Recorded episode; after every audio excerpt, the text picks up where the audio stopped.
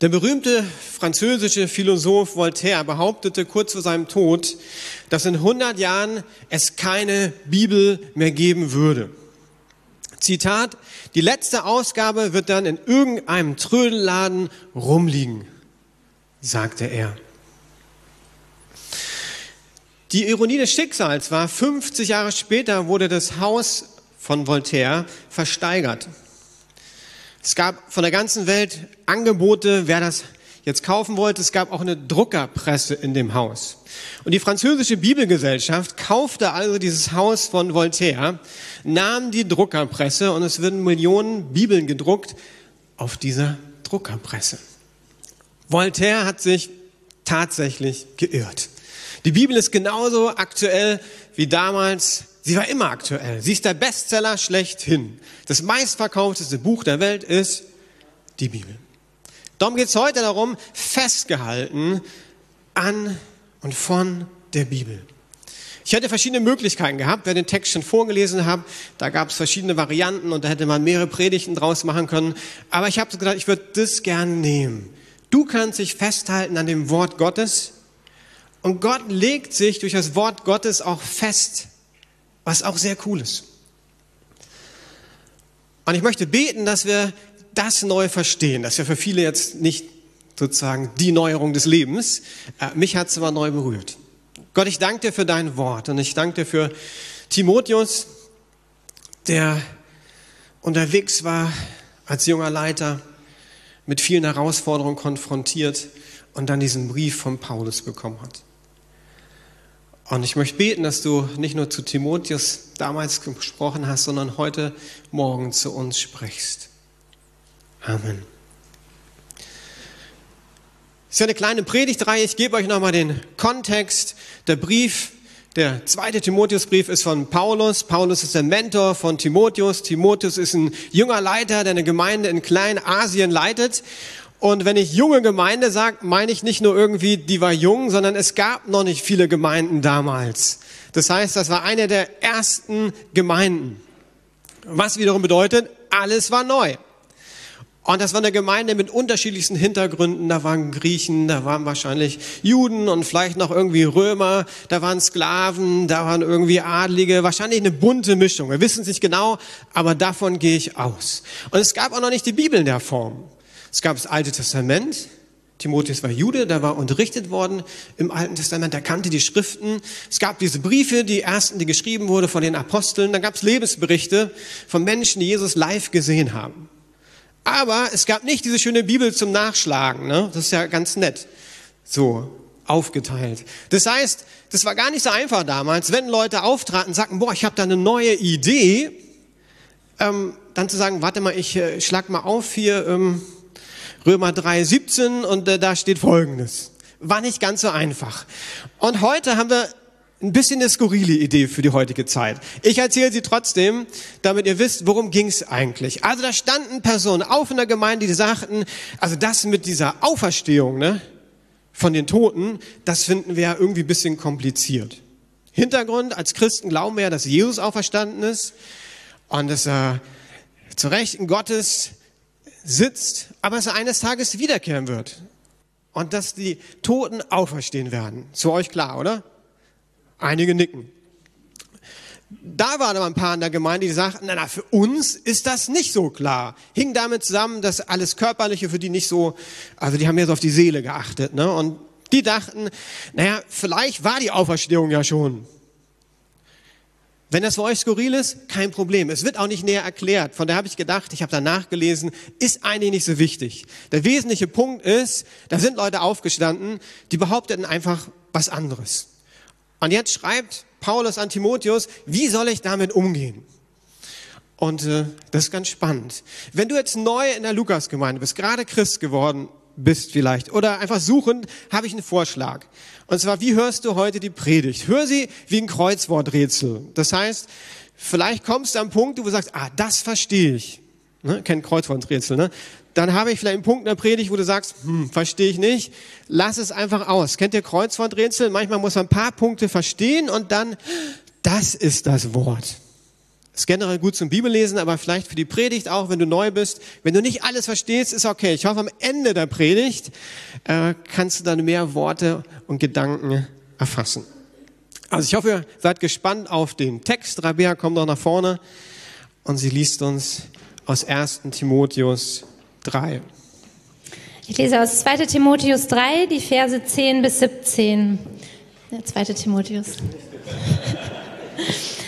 Also, hier steht, du aber bist meiner Lehre gefolgt, hast dich an die Grundsätze gehalten, nach denen ich lebe, und hast dich auf dasselbe Ziel ausgerichtet wie ich. Du hast dir meinen Glauben, meine Geduld, meine Liebe und meine Standhaftigkeit zum Vorbild genommen und hast dich auch nicht dadurch abhalten lassen, dass ich Verfolgungen und Leiden zu ertragen hatte.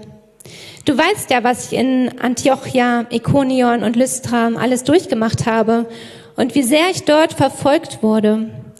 Aber aus jeder Gefahr, in die ich geriet, hat der Herr mich gerettet. Im Übrigen sind Verfolgungen etwas, womit alle rechnen müssen, die zu Jesus Christus gehören und entschlossen sind, so zu leben, dass Gott geehrt wird. Schlechte und betrügerische Menschen werden sich immer weiter von Gott entfernen. Sie führen andere in die Irre und sind selbst irregeführt. Du jedoch sollst an der Lehre festhalten, in der du unterwiesen worden bist und von deren Glaubwürdigkeit du dich überzeugen konntest.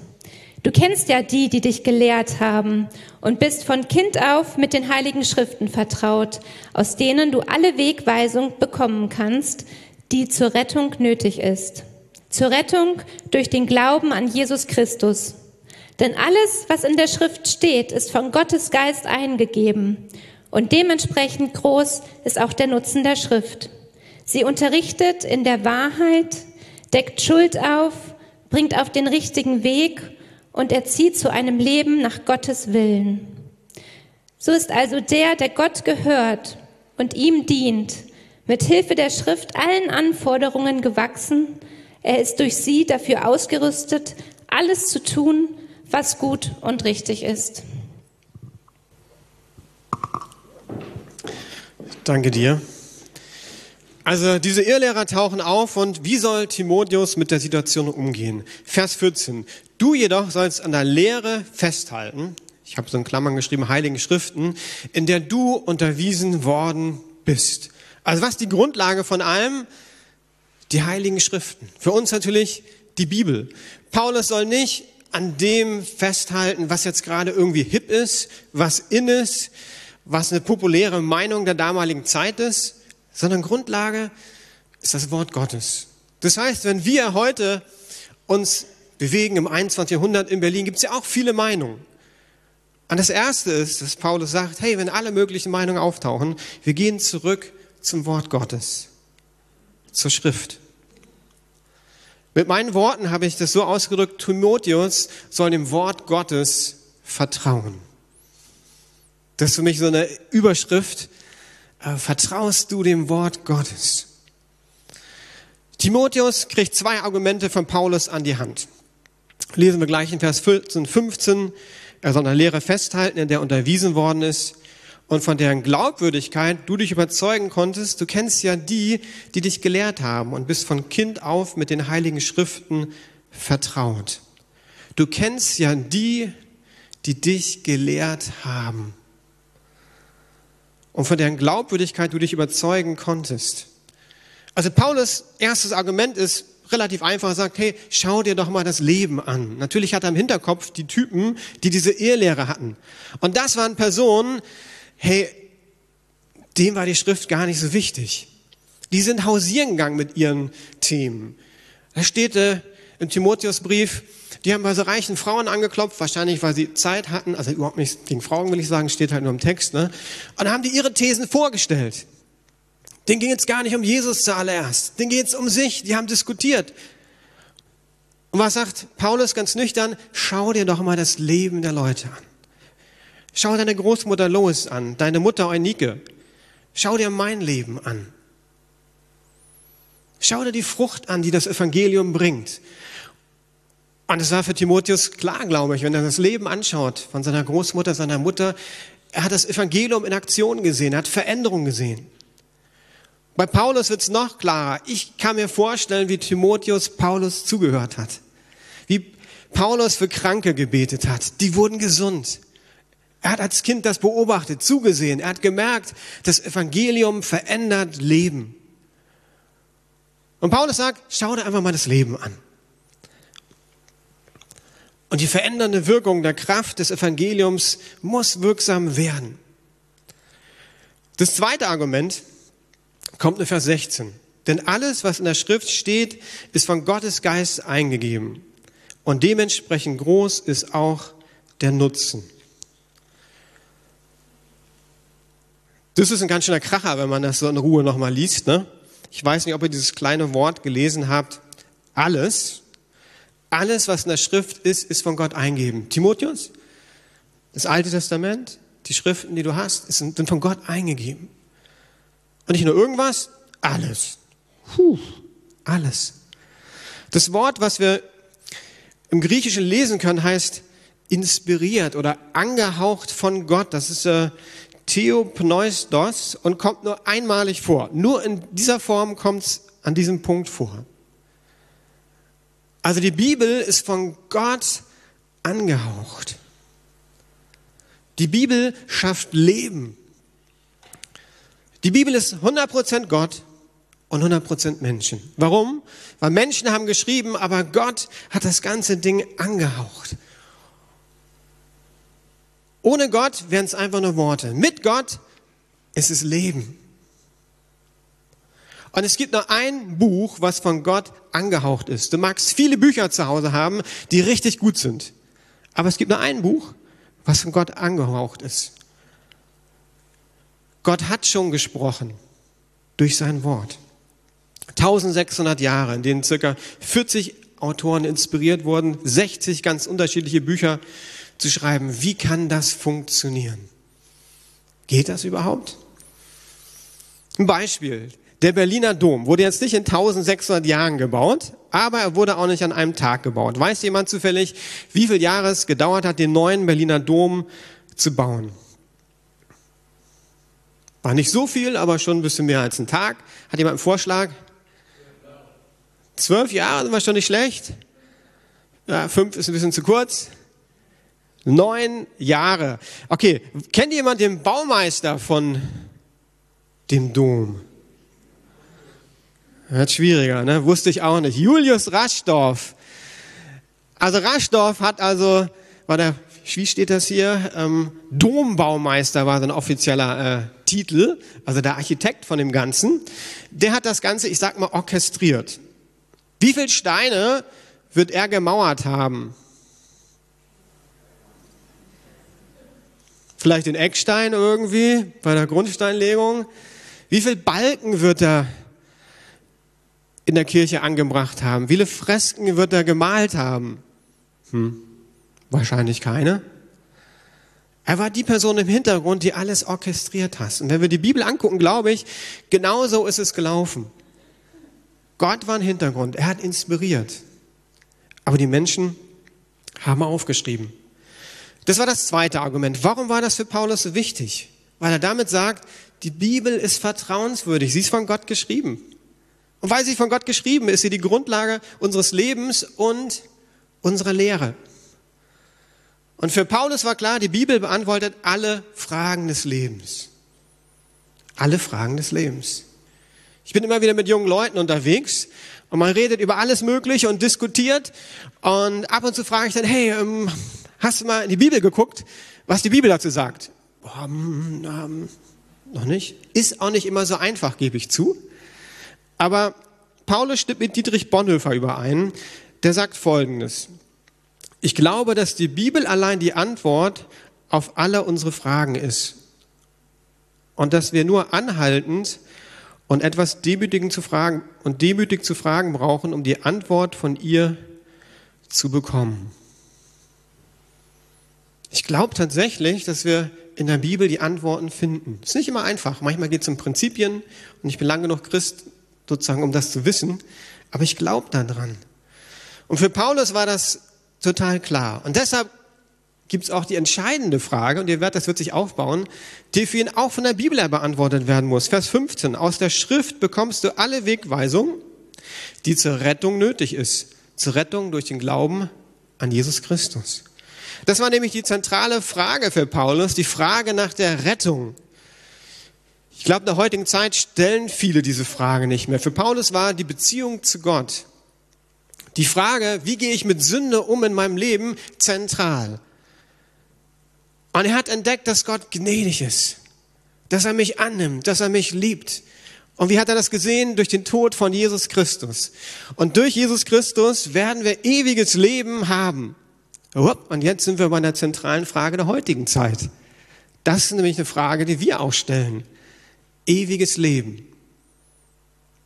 Viele zahlen viel Geld, habe ich gelesen, um sie einfrieren zu lassen, in der Hoffnung, eines Tages irgendwie wieder aufgetaut zu werden. Also ist klar, die Wissenschaft ist noch nicht so weit, aber die bezahlen viel Geld am Ende des Lebens.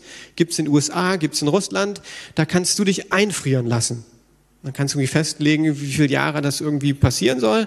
In der Hoffnung auf ewiges Leben. Und Paulus sagt, diese entscheidende Frage, die kann nur von der Bibel her beantwortet werden. Und für ihn gibt es auch nur einen Punkt. Aber das ist der zentrale Punkt, und das ist Jesus. Und das ist doch eigentlich wie heute, oder? Es gibt viele Möglichkeiten, was du glauben kannst. Wir leben in einer Multi-Choice-Gesellschaft. Viele Optionen, die da sind. Jesus sagt an dem Punkt, und Paulus auch, es gibt nur einen Weg. Es gibt nicht viele Wege. Johannes 14, 16, ich bin der Weg, die Wahrheit und das Leben. Niemand kommt zum Vater, denn durch mich ist eine starke Ansage, aber zurück zu Timotheus. Für ihn war das eine gute, klare Ansage. Wenn Leute auftreten und irgendwas anderes behaupten, dann war klar, nee, es geht nur durch Jesus. Das ist der einzige Weg. Jetzt geht's aber noch weiter. Also wir haben Bibel, Argumentation. Schau dir das Leben der Leute an. Argument 2 ist äh, Gottes Wort. Die entscheidende Frage wird beantwortet, die Frage nach Errettung, Erlösung. Aber damit ist es ja nur ein Start in ein neues Leben. Und falls du schon Christ bist, aufwachen, jetzt geht's um dich. Vers 16. Das Wort Gottes unterrichtet in der Wahrheit, deckt Schuld auf, bringt auf den richtigen Weg und erzieht uns zu einem Leben nach dem Willen Gottes. Also die Bibel ist nicht nur eine Anleitung zur Rettung, sondern möchte uns lehren, Gottes Wege zu gehen. Durch die Bibel offenbart Gott seinen Plan für die Menschen. Gott zieht dich ins Vertrauen. Ich mag den Satz, ja. Gott zieht dich ins Vertrauen durch die Bibel. Durch die Bibel lernt ein Mensch zu denken, zu reden und zu handeln wie Jesus. Und durch die Bibel werden wir zum Nachfolger von Jesus Christus.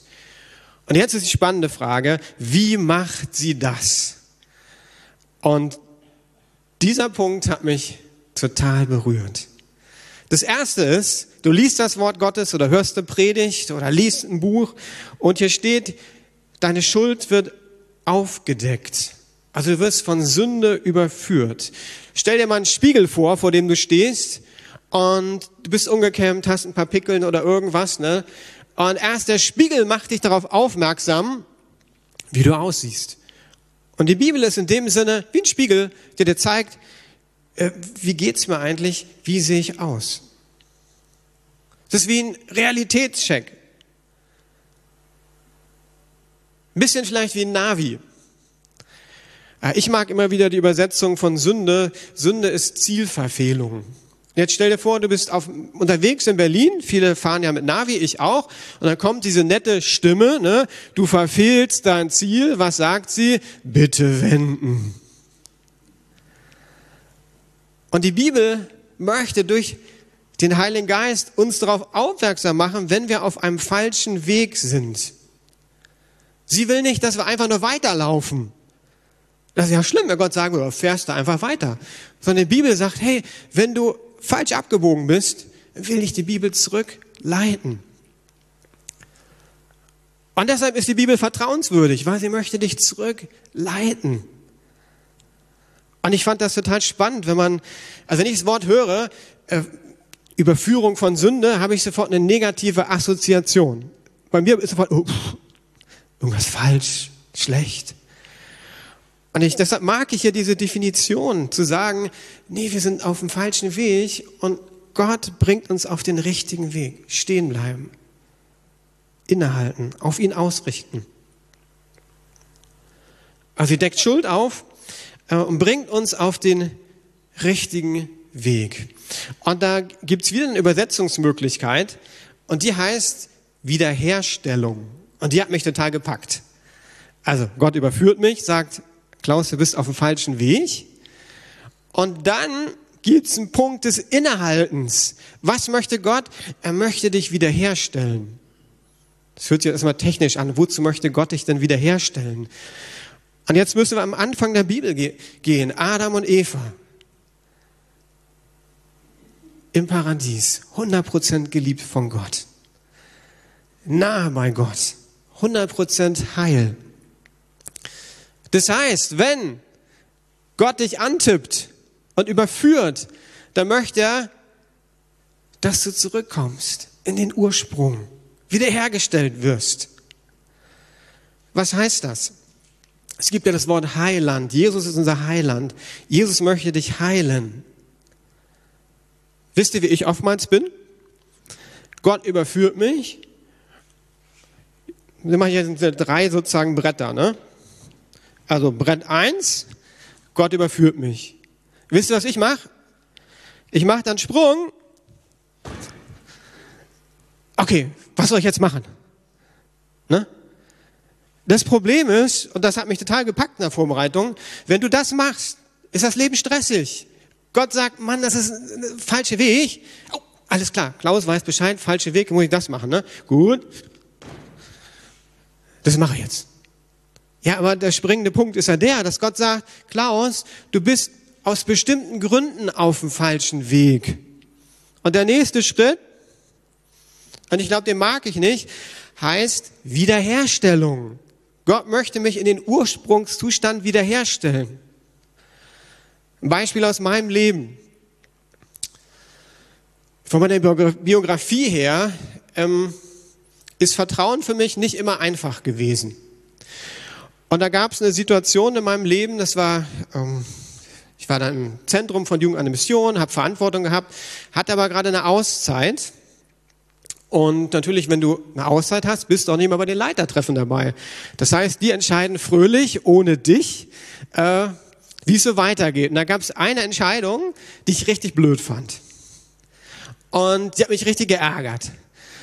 Und was ich gelernt habe, ist, wenn mich was richtig, also richtig ärgert, dann sollte ich etwas tiefer gehen und fragen, warum habe ich denn überhaupt solche starken Gefühle? Und da habe ich es mal geschafft. Oftmals schaffe ich nicht. Ich habe gemerkt, irgendwie hat das nichts mit der Situation nur zu tun, sondern innehalten. Warum reagiere ich denn überhaupt so? Was ist eine Etage tiefer?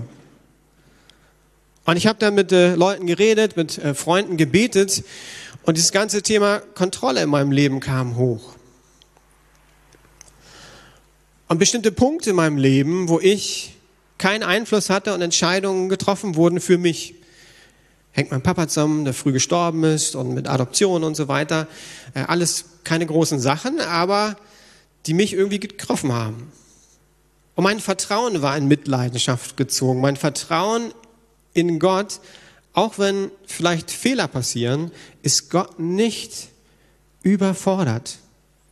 Also egal, was die hier entschieden hätten, wenn ich in Gott ruhe und sage, mein Vertrauen liegt ja nicht in das, was die Leiter entscheiden, mein Vertrauen liegt in Gott. Und an dem Punkt habe ich es geschafft, es hat auch eine Zeit gedauert, mit Leuten zu beten, zu reden, dass ich gemerkt habe, Gott geht eine Etage tiefer. Es geht um meine Biografie, es geht um meinen Vater, es geht um das Thema Vaterschaft. Und Gott hat angefangen, in dem Bereich was zu machen. Und dann habe ich gemerkt, wenn ich jetzt Herausforderungen entgegengehe, reagiere ich anders. Das schaffe ich aber häufig nicht. Ich berichte euch gerade die gute äh, äh, Ausnahme. Aber ich glaube, es gibt Treiber in unserem Leben. Und wenn wir die nicht rausfinden, ey, dann wird Christsein stressig. Vor allem, wenn so ein Typ bist wie ich, so ein Macher, ne? Aber mich hat das so gepackt, zu sagen, Gott deckt Schuld auf. Warum? Weil er möchte, dass wir auf den richtigen Weg kommen. Dann möchte er uns wiederherstellen. Er möchte, dass wir heil werden. Darum gibt es Seelsorge, darum gibt es das so so, darum gibt es Mentoring, Coaching. Gott möchte uns ermutigen durch das Wort Gottes. Er möchte uns, haben wir letzte Woche von Rüdiger gehört, durch den Heiligen Geist stärken. Epheser 3,16, ich bitte Gott, euch aus seinem unerschöpflichen Reichtum Kraft zu schenken, damit ihr durch seinen Geist innerlich stark werdet. Okay, dann kommt der dritte Punkt. Erzieht zu einem Leben nach dem Willen Gottes.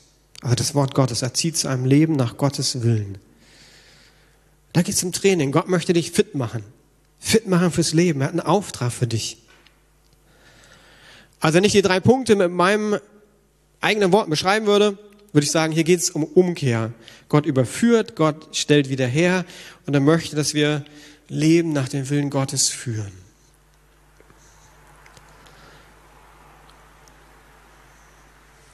Mir ist es so wichtig, ich habe überlegt, wie kann ich euch das nochmal erklären? Folgendes. Wir leben ja in einer sündigen Welt. Was bedeutet, ich glaube, wir gehen alle mit Krücken durchs Leben. Im zweiten Gottesdienst werde ich Krücken haben. Okay, wir haben alle Krücken. Wenn Gott sagt, kehr um, haben wir normalerweise eine Krücke. Wenn du diesen Sprung machst und dann sagst, oh, Gott will mich trainieren, 100 Meter Lauf, ja, viel Spaß mit Krücken. Ich habe ja mal äh, da meinen Flex-Unfall gehabt. Da gab es zwischen Alltag, Unfall, ein wesentlicher Punkt, Physiotherapie. Und ihr werdet jetzt nicht glauben, sie hat gesagt, geh doch mal durch den Raum, Klaus. Alles super. Geh noch mal durch den Raum, sagt sie. Du läufst falsch. Wie ich laufe falsch. Ja. Du hast den falschen Gang angewöhnt, dadurch, dass du mit Krücken unterwegs warst. Ist mir überhaupt nicht aufgefallen. Ich dachte, ich laufe eigentlich ganz normal. Es hat Wochen gedauert, viele Sitzungen, dass ich gelernt habe, da, die hat dann irgendwas mit mir gemacht und so, normal zu laufen und siehe da, ich habe den Alltag bewältigt. Wort Gottes möchte dich überführen. Aber auch wiederherstellen, damit du nicht gestresst bist, einen Burnout hast, sondern mit Gottes Kraft, in Gottes Kraft seine Willen tust. Vers 17 drückt das richtig gut aus. So ist also der, der Gott gehört und ihm dient, mit Hilfe der Schrift allen Anforderungen gewachsen. Er ist durch sie dafür ausgerüstet, alles zu tun, was gut und richtig ist. Hoffnung für alle übersetzt, so werden wir reife Christen und als Diener Gottes fähig, in jeder Beziehung Gutes zu tun. Das ist doch äh, richtig cool.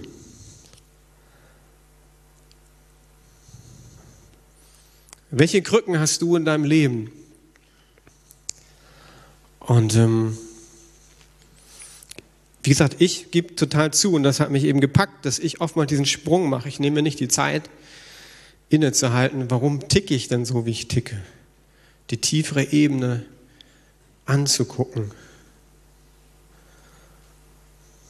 Und da merke ich, das Wort Gottes ist viel mehr. Es geht nicht nur um Lesen. Es geht um Lebensveränderung. Das Ziel der Bibel ist, dass du wiederhergestellt wirst. Es geht nicht darum, Wissen zu sammeln, sondern Jesus ähnlicher zu werden. Wenn du eines Tages vor Gottes Thron stehst, wird er nicht fragen, wie viel hast du Bibel gelesen? Glaube ich wirklich nicht. Er wird tendenziell fragen, was hast du mit dem gemacht, was du gelesen hast? Wie hast du das Gelesene angewandt? Fritz Grünzweig sagt, er will uns wahrhaftig zum Guten anleiten, zur Ausgestaltung in das Wesen Jesu. Ihm, den eingeborenen Sohn, sollen wir als Gottes Kinder ähnlicher werden.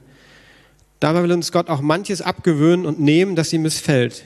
Wichtig ist es, in allem dem stillen, unaufdringlichen Mahnen von Gottes Wort und Geist zu gehorchen.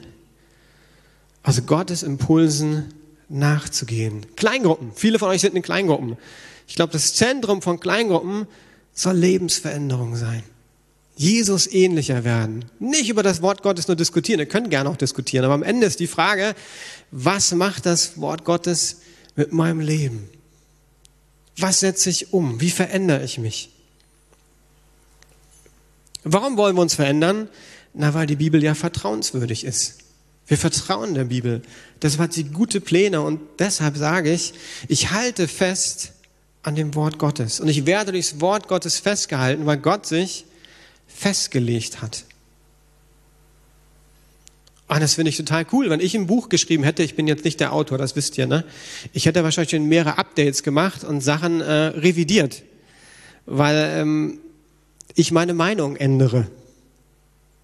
Gott ändert seine Meinung nicht. Das ist total gut, weil deshalb kannst du festhalten am Wort Gottes.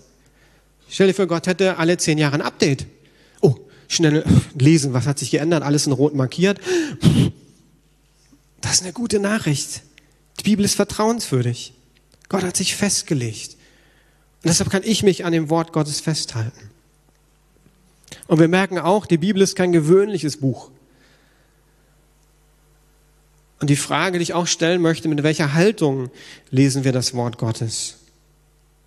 Franziskus von Assisi sagte, die Heilige Schrift lesen heißt von Christus Rat holen.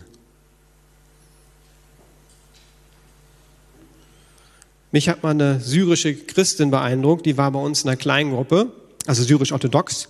Äh, und ihr kennt ja Kleingruppe, man hat die Bibel dabei, ne? man sitzt irgendwo und dann legt man natürlich die Bibel auch mal auf den Boden. Ne?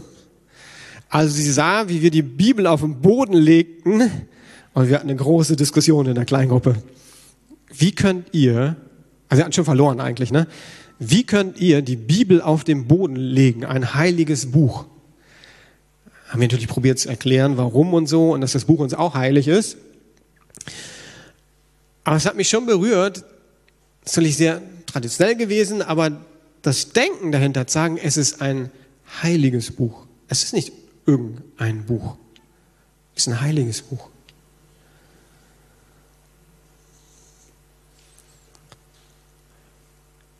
Nächste Woche.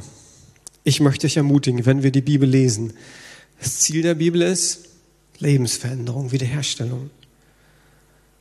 Lass uns die Bibel lesen als ein Buch, dem wir vertrauen. 100% Gott, 100% Menschen. Und lass uns rangehen an die Schrift und sagen, wir wollen uns Rat einholen von Christus. Mich hat es neu berührt, dass ich merke, ich bin auf diesem Weg mit Jesus. Und die Bibel ist zentral. Und ich möchte das neu erleben, dass die Bibel mich lenkt, wiederherstellt, trainiert. Dafür möchte ich beten. Gott, ich danke dir für dein Wort und dass dein Wort Leben verändert, dass dein Wort Wort Gottes ist, dass wir in deinem Wort Antworten finden auf die Fragen des Lebens. Und du siehst, viele von uns sind schon lange Christ. Und ich habe gemerkt, Mann, ich lese das Wort Gottes auch viel, aber ich halte manchmal nicht inne. Ich gehe sofort ins Training und denke, okay, wie kann ich das umsetzen? Und ich möchte mich sprechen, Gott, dass ich neu lernen möchte, innezuhalten.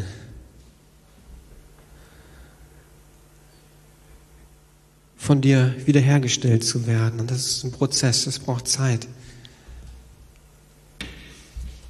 Aber ich möchte beten, dass wir als Lukas-Gemeinde das neu entdecken. Dein Wort, seine Kraft und die Veränderung, die es bewirkt. Amen.